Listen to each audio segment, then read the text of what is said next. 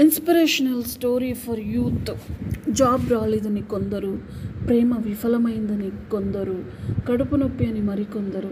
ఇలా కారణాలు ఏవైనా ఆత్మహత్యే పరిష్కారం అనుకునే నేటి యువతి యువకులకు ఒక ఆదర్శవంతమైన ఒక డెబ్బై ఏళ్ళ మహిళా జీవితం మీకు కనువిప్పు కావాలని ఈ కథ నేను తీసుకొని చెప్తున్నాను.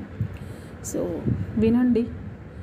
మీలో ఎవరైనా ఇలాంటి డెసిషన్స్లో ఉండి ఇలా నిరుత్సాహంతో ఉన్నవాళ్ళు దయచేసి వినండి. ఒక డెబ్బై ఏళ్ళ మహిళ ఆ జీవితం ఏంటి? ఆమె ప్రయాణం ఏంటి? అసలు ఏం చూద్దాం. ఈ డెబ్బై ఏళ్ళ మహిళా జీవితం బ్రతుకు కోసం ఒంటరి ప్రయాణం ఎవరికి తలవంచని ధీరత్వం ముసలితనం మీద పడుతున్న దేహం ఉంది నెత్తురుంది సత్తు ఉంది ప్రాణం ఉంది జీవన పోరాటానికి ఇది చాలావా అనుకున్న ఆమె జీవన పోరాటానికి వేరే సైన్యం అవసరమా? కాళ్ళు చేతులు పని చేస్తున్నంత కాలం ఒకరి మీద ఆధారపడి జీవనం సాగించే గుణం కాదా ఆమెది. కన్న కొడుకు తల్లిని తేరజీసే నైజం చేరదీసే నైజం ఉన్నా అతని వద్దకు చేరని ధీరత్వం. గుంటూరులో నివాసం ఉండే ఒక ఎల్లమ్మ కథ ఇది. డెబ్బై ఐదేళ్ళ ఎల్లమ్మ కథ.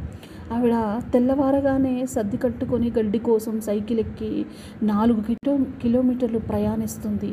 గడ్డి మూపు తీసుకొచ్చి వంద రూపాయలకు అమ్ముతుంది.